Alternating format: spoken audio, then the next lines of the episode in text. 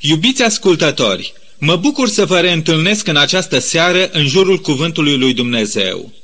Scopul tuturor întâlnirilor noastre de până acum, cât și al celor ce vor urma de aici înainte, cu voia și cu ajutorul Domnului, nu este altul decât acela de a săpa adânc în tezaurul Sfintelor Scripturi pentru a aduce la lumină mesajul prețios pe care Dumnezeu l-a așezat încă din vechime pentru noi cei de azi.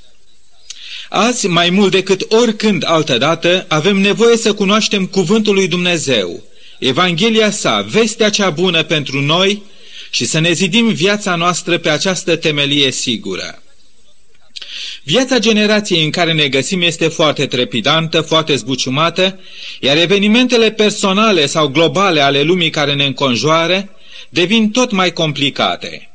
Întrebări de tot felul se ridică în mintea omului modern cu privire la existența lui prezentă și cu privire la destinația spre care se îndreaptă întreaga planetă. Confruntați zilnic cu nevoi materiale și spirituale, cu dileme de ordin economic, psihic, social, politic sau cosmic, toți căutăm un răspuns clar și sigur.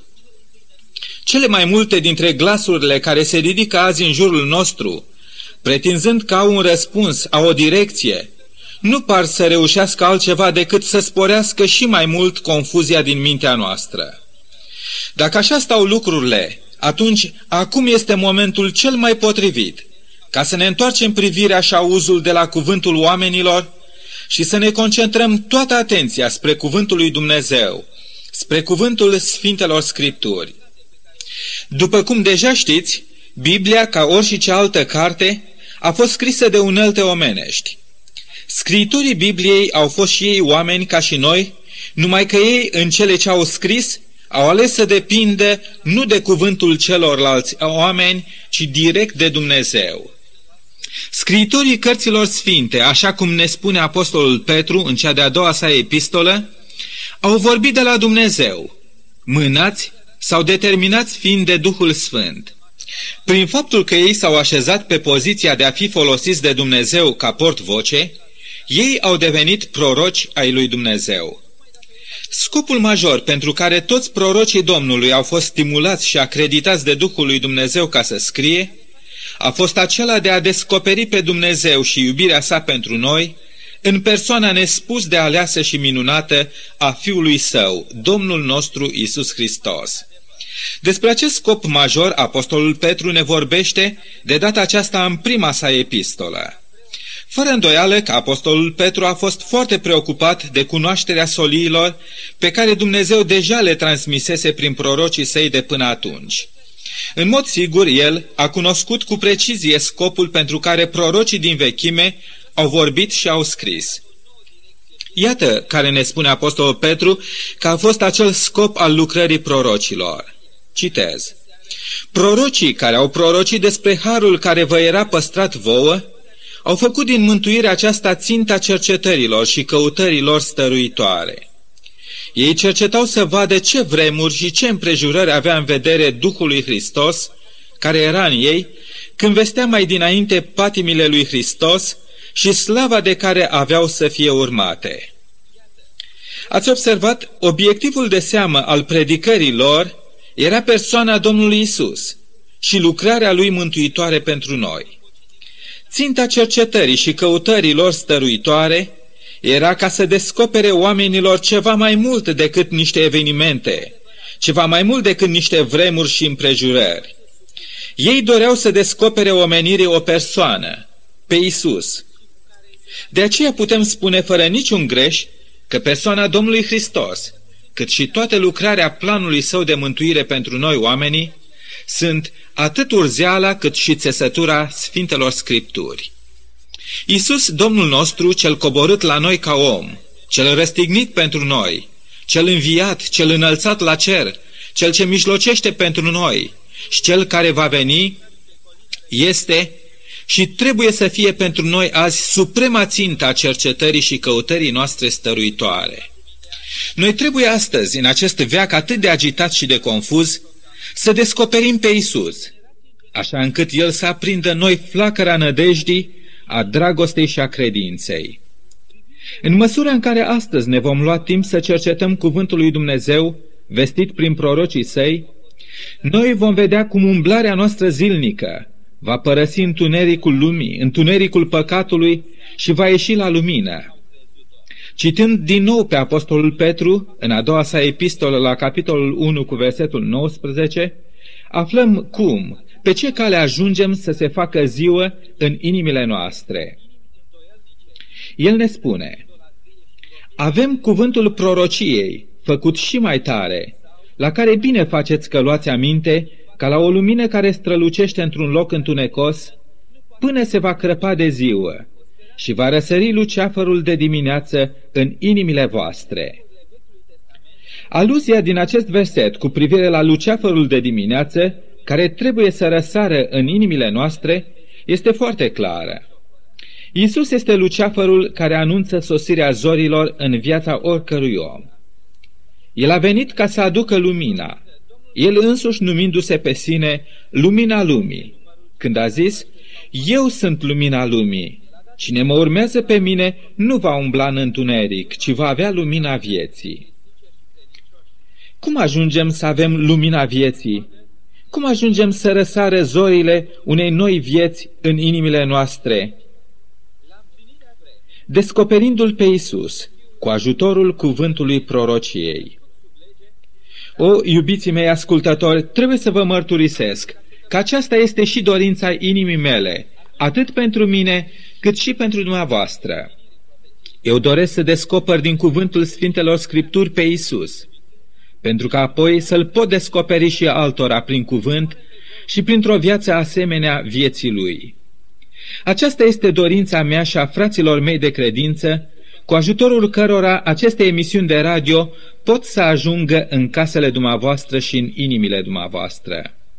Noi dorim ca să facem tot ce este posibil din partea noastră ca să răsară zorii în inima dumneavoastră, ca să se aprindă luceafărul de dimineață și în inima dumneavoastră, prin cunoașterea lui Isus Hristos, Fiul lui Dumnezeu și Mântuitorul nostru. Oare nu este aceasta și dorința dumneavoastră? Dacă recunoașteți cumva că vă zbateți în întunericul îndoielilor sau al vreunui păcat, dacă vă luptați cumva să izgoniți din inima dumneavoastră negurile descurajării și nu vedeți nicio rază de mângâiere, de curaj, de bucurie sau de speranță, dacă vreți să descoperiți o lumină în bezna viitorului care vă stă în față, de ce nu v-ați opri chiar acum cu mine, pentru câteva clipe, pentru a înălța o rugăciune sinceră și fierbinte spre cer, înainte de a merge mai departe. De ce nu ați rosti împreună cu mine din toată inima cuvintele? Doamne Iisuse, este atâta negură în prejurul meu și în inima mea. Sunt descurajat, sunt fără putere și orbit de problemele cu care mă lupt, încât nu mai văd nicio rază de lumină și nicio cale de a ieși din acest întuneric. Înțeleg că nimeni dintre oameni nu mă poate ajuta. Înțeleg că numai Tu ești lumina lumii și că numai prin lumina Ta pot vedea și eu lumina. De aceea, Doamne, vino chiar acum în inima mea, descoperă-te inimii mele, fă lumină în viața mea și ajută-mă să nu mai umblu în întuneric. Curățește-mă de păcat și ajută-mă să trăiesc ca un om liber. Ajută-mă, Doamne Iisuse, să te pot păstra în inima mea ca pe o lumină și să umblu în lumina pe care mi-o vei descoperi prin glasul Sfintelor Scripturi, așa încât viața mea să ajungă o reflectare vie a luminii pe care Tu mi-ai adus-o în inimă. Amin. Acesta este, cred, cel mai mare și mai necesar subiect de rugăciune. Iar Isus este cea mai mare descoperire la care inima omenească ar trebui să ajungă fie ca Isus să rămână în continuare ținta căutării și cercetării noastre stăruitoare. În emisiunea de astăzi, iubiți ascultători, și de aici înainte, pe parcursul a câteva luni, doresc să vă ajut să descoperiți din ce în ce mai mult cine este Isus, încât părtășia dumneavoastră cu El să crească în măsura cunoașterii Lui. Pentru aceasta vă invit să deschidem împreună, începând chiar de azi, ultima carte a Sfintelor Scripturi, Cartea Apocalipsei. Dar de ce tocmai Apocalipsa, veți spune? Eu nu am reușit niciodată să înțeleg această carte atât de încălcită, atât de misterioasă. Despre Apocalipsa, aproape toți creștinii susțin că ea este o carte tainică, acoperită și care nu îi e dat oricui să o înțeleagă și să o explice. Și drept să vă spun, ați putea continua dumneavoastră, nu știu dacă am auzit de prea multe ori predicându-se în biserica noastră din această carte a Bibliei. Poate nu mă credeți, dar până la o vreme, cu mulți ani înainte, și eu împărtășeam aceleași idei și temeri. Și eu credeam că Apocalipsa este cea mai grea, cea mai încălcită și mai plictisitoare carte din Sfânta Scriptură. Și aceasta până într-o zi, când am luat hotărârea să mă înarmez cu răbdare și să o citesc de câteva ori, ca să mă familiarizez cu conținutul ei.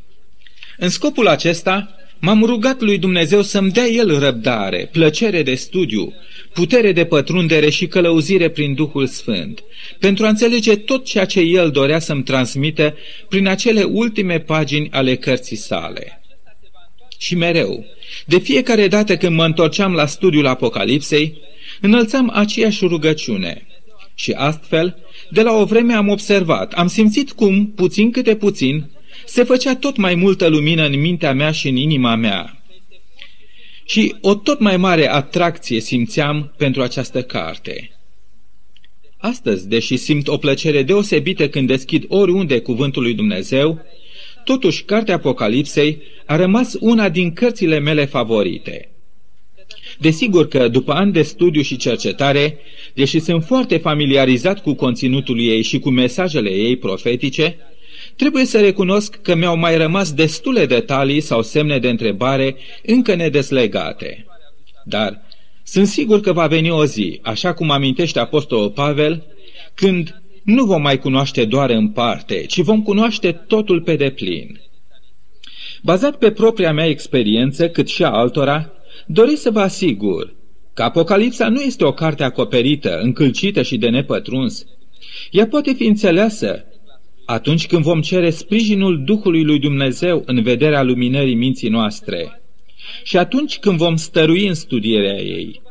Această carte merită să fie studiată și să devină sursa noastră de hrană spirituală în aceste zile, pentru că, alături de cele patru evanghelii, ea este singura carte din Biblie în care Domnul Isus Hristos ni se descoperă într-un mod atât de viu și în același timp cu totul special.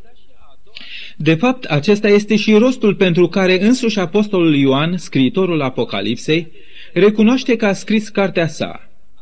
Priviți puțin ce spune el în numai departe decât primele patru cuvinte cu care își începe el cartea. Descoperirea lui Isus Hristos – în limba greacă, aceste cuvinte de introducere oferă cititorilor posibilitatea unui dublu înțeles.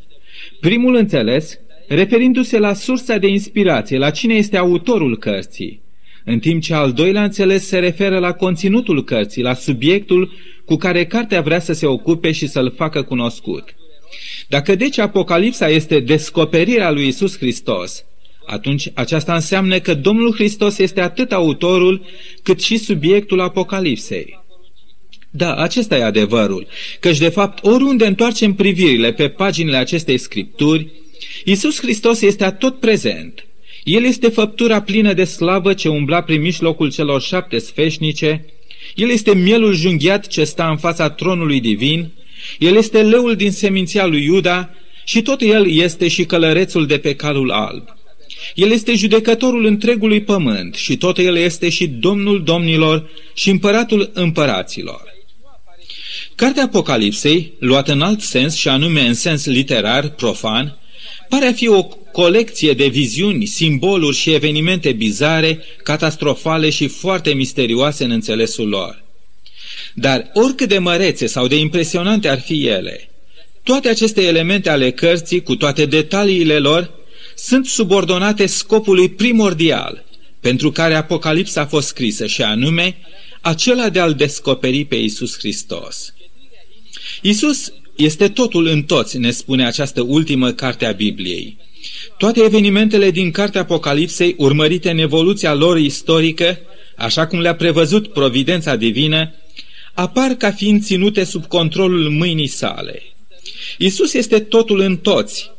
În această carte, când cei de pe pământ privesc la Isus, ei strigă, Până când zăbovești, Doamne? Vino, Doamne Iisuse! Iar când ființele din, din cer privesc la suveranul lor, ele se pleacă la pământ în fața lui și exclamă, Vretnic este mielul care a fost junghiat. Și în final, când cele de pe pământ cu cele din cer vor fi din nou unite, atunci, în vastele săli ale Universului, se vor auzi sunetele sublimei proclamații. Aleluia! Domnul Dumnezeul nostru a început să împărățească. Iisus Hristos, pe care Apostolul Ioan îl descoperă în cartea sa, nu este altul decât același Iisus, pe care el l-a cunoscut pe parcursul celor trei ani și jumătate de ucenicie. Și totuși, cât de diferit este Iisus Hristos din cartea Apocalipsei. Aici Iisus nu mai poartă semnele umilinței și disprețului oamenilor, ci semnele proslăvirii sale, semnele onoarei și slavei pe care le deținuse mai înainte de a lua corp omenesc și a veni la noi. Evangheliile ne ajută să vedem pe Fiul lui Dumnezeu coborât la statura naturii noastre omenești, îmbrăcat cu această natură și identificându-se cu cele mai de seamă aspecte ale vieții noastre. Însă în Apocalipsa, Fiul lui Dumnezeu apare în toată măreția rangului său, a poziției sale înalte de suveran. În Evanghelie Iisus este om și ne spune că într-o zi va veni din nou la noi ca împărat. În Cartea Faptele Apostolilor vedem pe Iisus cu ochii arhidiaconului Ștefan prin cerul deschis, stând la dreapta lui Dumnezeu și realizând lucruri mari prin biserica sa. Dar el continuă să fie disprețuit și prigonit, întocmai ca și ucenicii săi de pe pământ și biserica sa. În epistolele Noului Testament, ni se vorbește mult despre slujba înaltă a Domnului Hristos, despre locurile cerești, dar nimic din faptul că toate lucrurile de pe pământ i-ar fi fost așezate sub picioare, nimic din tronul său, din măreția și autoritatea sa. Însă când deschidem cartea Apocalipsei, îl vedem pe Iisus plin de slavă, de măreție, de autoritate și putere. Adeseori unii oameni se întreabă dacă nu cumva noi creștinii facem prea mare caz de viața pământească a Domnului Isus și de sacrificiul său de pe crucea Golgotei. Eu cred că nu. Părerea mea este că oricât de mult am vorbit despre omul Isus, despre Golgota și despre iubirea de nepătruns a Fiului lui Dumnezeu, care a murit în locul nostru pe cruce, niciodată nu va fi prea mult. Niciodată nu va fi îndeajuns. Dar acum Isus nu mai este pe cruce, ci s-a așezat la dreapta măririi în locurile cerești. Dacă a vorbit despre sacrificiul său, uneori ni se pare prea mult, atunci cum ni se pare că vorbim despre Isus Mântuitorul și Domnul nostru cel înălțat la cer în slavă, plin de strălucire și în cea mai înaltă slujbă pentru biserica sa de pe pământ? Oare nu cumva în această direcție vorbim prea puțin? Și oare nu vorbim prea puțin, gândim prea puțin pentru că de fapt cunoaștem prea puțin? Aceasta mă face să cred, iubiții mei ascultători, că tot ceea ce ne trebuie nou azi este o nouă descoperire a lui Isus, un Isus Hristos superior celui pe care l-am descoperit în Evanghelii. Superior nu în sensul de a micșora cumva imaginea omului Isus Hristos, care a urcat pe crucea Golgotei pentru noi. Noi avem nevoie să privim azi la acel Iisus care, de dincolo de Golgota, din ceruri, ne zice, Iată, eu vin curând. Acesta este Isus Hristos pe care ne-l prezintă cartea Apocalipsei. Dar Apocalipsa trebuie să fie privită mai mult decât un fel de vitrină a cerului în care ne este prezentat Isus Hristos. Apocalipsa este totodată o carte profetică. Atât la începutul ei, cât și la sfârșitul ei, ni se atrage atenția în mod special asupra acestui fapt. De pildă, la începutul cărții, la capitolul 1 cu versetul 3, găsim rostită o binecuvântare pentru toți aceia care citesc și dau ascultare cuvintelor acestei prorocii și păzesc lucrurile scrise în ea. în timp ce la capitolul 22 cu versetul 18 și 19 este dată o avertizare deosebit de solemnă, adresată tuturor celor care vor încerca să adauge sau să scoată ceva din cuvintele cărții acestei prorocii. Unii ca aceștia stau sub amenințarea că și Dumnezeu le va adăuga urgiile scrise în această carte sau le va scoate dreptul lor la pomul vieții și la locuirea în veșnicie în cetatea sfântă. A profetiza în sens biblic nu este numai o lucrare de predicare, de transmitere a cuvântului lui Dumnezeu către ceilalți oameni, ci este și o lucrare de prezicere a unor evenimente viitoare. În acest sens, profeția este un fel de istorie prezentată de Dumnezeu în avans. Iar dacă vreți, istoria nu este altceva decât o profeție împlinită. Și în această privință Domnul Isus Hristos este subiectul de căpetenie al istoriei. El este acela care stă la cumpăna istoriei și a împărțit veacurile ei în cele două mari segmente, înainte de Hristos și după Hristos. Toate secolele lungi de așteptare dinaintea nașterii lui Isus în Betleem aveau ochii ațintiți spre momentul împlinirii profețiilor mesianice ale Vechiului Testament.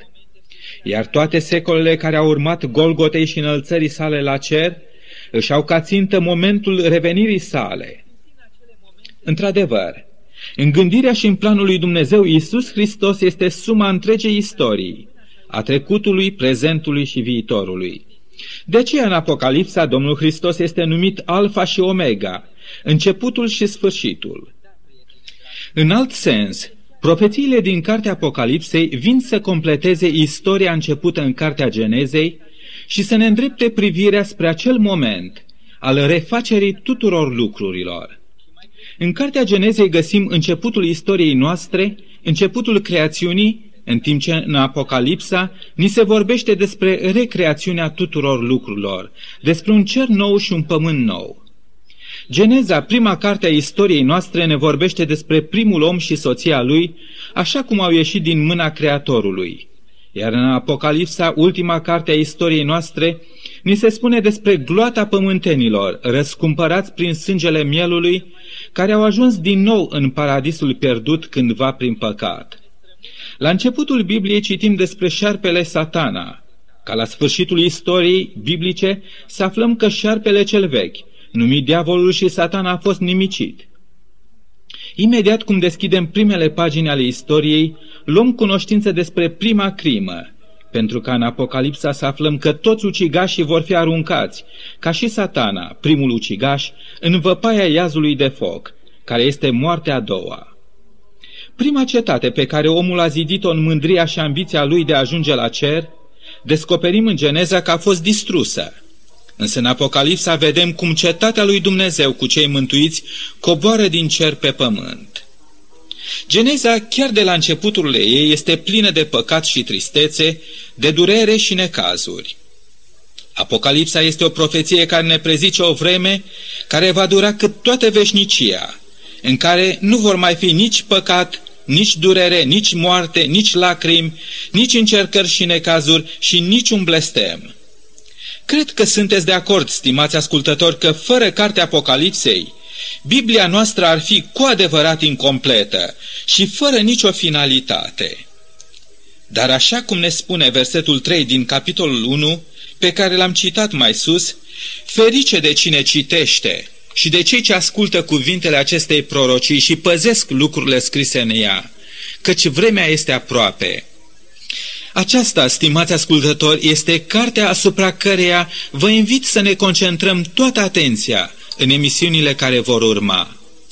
Aceasta este Apocalipsa, descoperirea lui Isus Hristos pe care i-a dat-o Dumnezeu ca să arate robilor săi lucrurile care au să se întâmple în curând și le-a făcut-o cunoscut trimițând pe îngerul său la robul său Ioan.